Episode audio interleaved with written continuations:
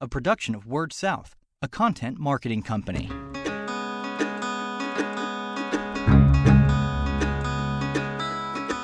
Story Connect, the podcast, helping communicators discover ideas to shape their stories and connect with their customers. If you offer broadband, are you selling speed or are you selling benefits? Hello, I'm your host, Stephen Smith. Word South's Andy Johns recently spent some time with Carissa Swenson of Consortia Consulting to talk about that topic. Andy was reporting live from RTIME, the premier event of NTCA, the Rural Broadband Association. Let's listen in to their conversation. Thank you for joining us again on Story Connect, the podcast. My guest today is Carissa Swenson. We are here live at the RTIME Expo down in Orlando. And you may remember Carissa from when she was a columnist in the regional telco magazine.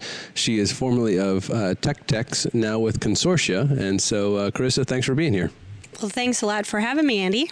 This is our uh, luxurious podcast studio that we have set up here. We're actually just in a conference room um, where uh, it's empty. We've got a little bit of quiet space. And so we're going to talk just a little bit to Carissa about some of the things she's doing, what she's done, and then what she's doing in the future. just tell us a little bit, because you're wearing a lot of different hats at this, uh, this event. Tell us a little bit about yourself and what you're doing. Okay, great. Yeah, these events are pretty crazy for me. Um, I actually serve as a director on my local telephone cooperative board, Consolidated in North Dakota, and that's how I got involved in the rural telecommunications industry.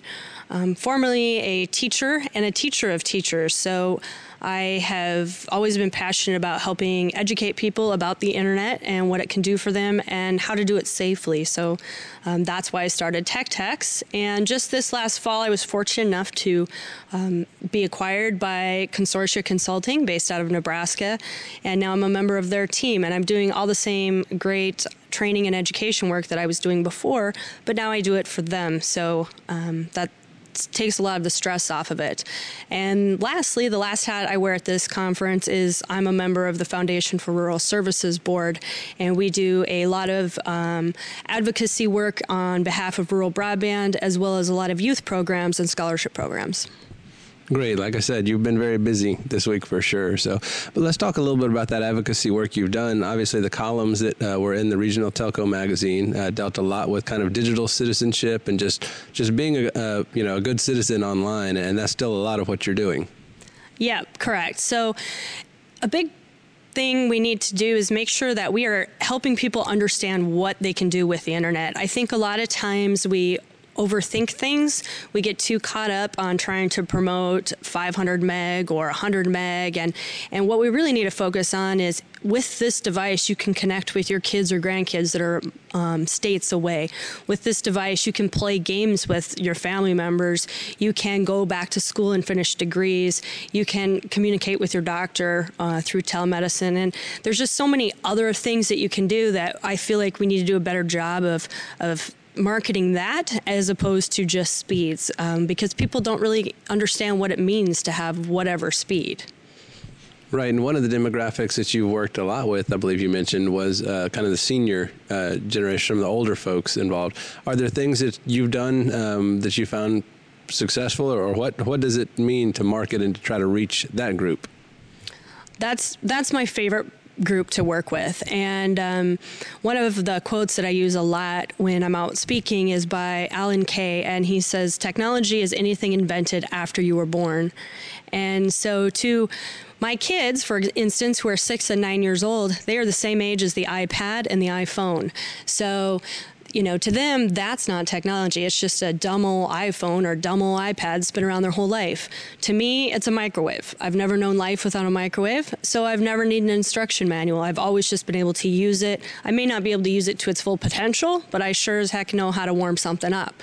Um, but to my grandmother, those types of things um, are are very much technology to her, and she's she is a bit intimidated by them and and self conscious that she sees kids using something and she feels like, geez, if they can do it, why why is it so confusing to me?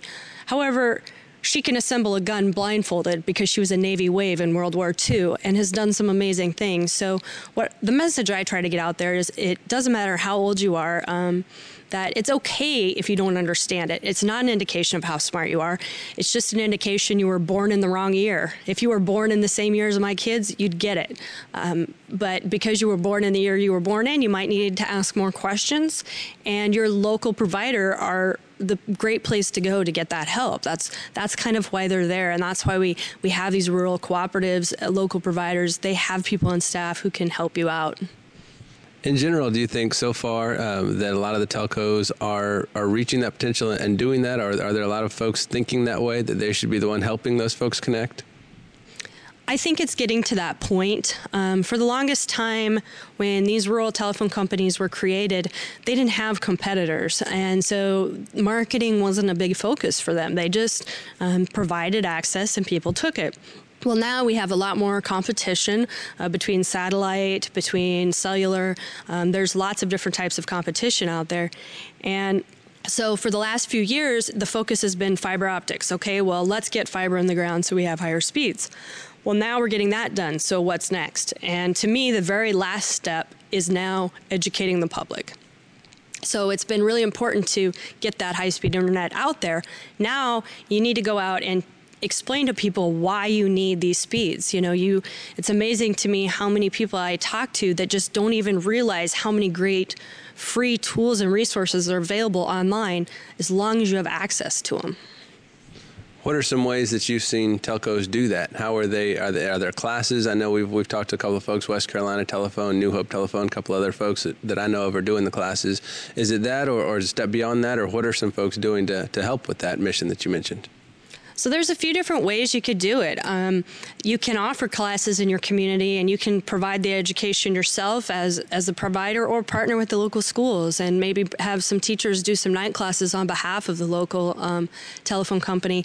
You can um, have videos. One of the things I did when I was with Tech Techs um, was create a TV series called Tech Time, and you could put Tech Time on online, or you could create your own um, TV shows that teach people how to use technology, especially if it, if you have a local channel, because that demographic, the folks that like to watch the local channel, maybe giving them some basic starter tips on how to get started using a smartphone or an iPad would be a great way to reach out to them.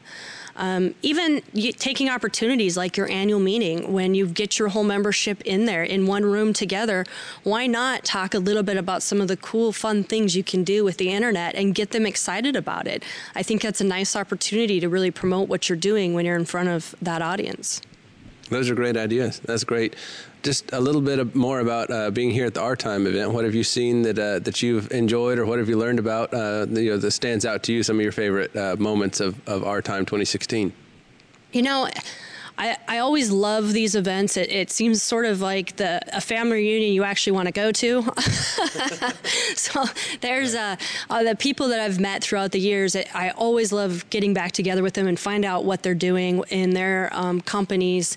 And there's been a lot of um, anxiety leading up to this with the FCC and wondering what kind of rulings are coming down. And and I think we've realized that I think it's going to be okay. You know, there's always a lot of panic, um, but I think I think we're going to be all right. And um, yes, some things some things are going to change, but uh, change is is inevitable. So uh, we'll just have to embrace it and do the best we can. It's also fun to see some of the the technology that's coming out and and the role that rural telecommunications is going to play in that technology as far as all the gadgets, all the smart home technologies um, that it's it's exciting to think about the types of things that will be around in 10, 15, 20 years with the especially with the high-speed networks we have out there today. Absolutely. Well, thank you again for listening. Uh, that was Carissa Swenson. Carissa, tell us just a little bit about how to get in touch with you, or, or what what folks, uh, you, you, know, your current position, what how you can help uh, folks in the telco world. Thanks. Yes. So uh, once again, I'm Carissa Swenson uh, with Consortia Consulting. You can find us online at consortiaconsulting.com. We help companies all throughout the United States. So um, my email address is listed there, and you can uh, reach out if you have any questions, and I would be happy to respond. Great, great. Thank you. And somebody, again, who knows the telco business from several different angles. So it, it was good talking with you. Thank you for being here. And thank you for listening.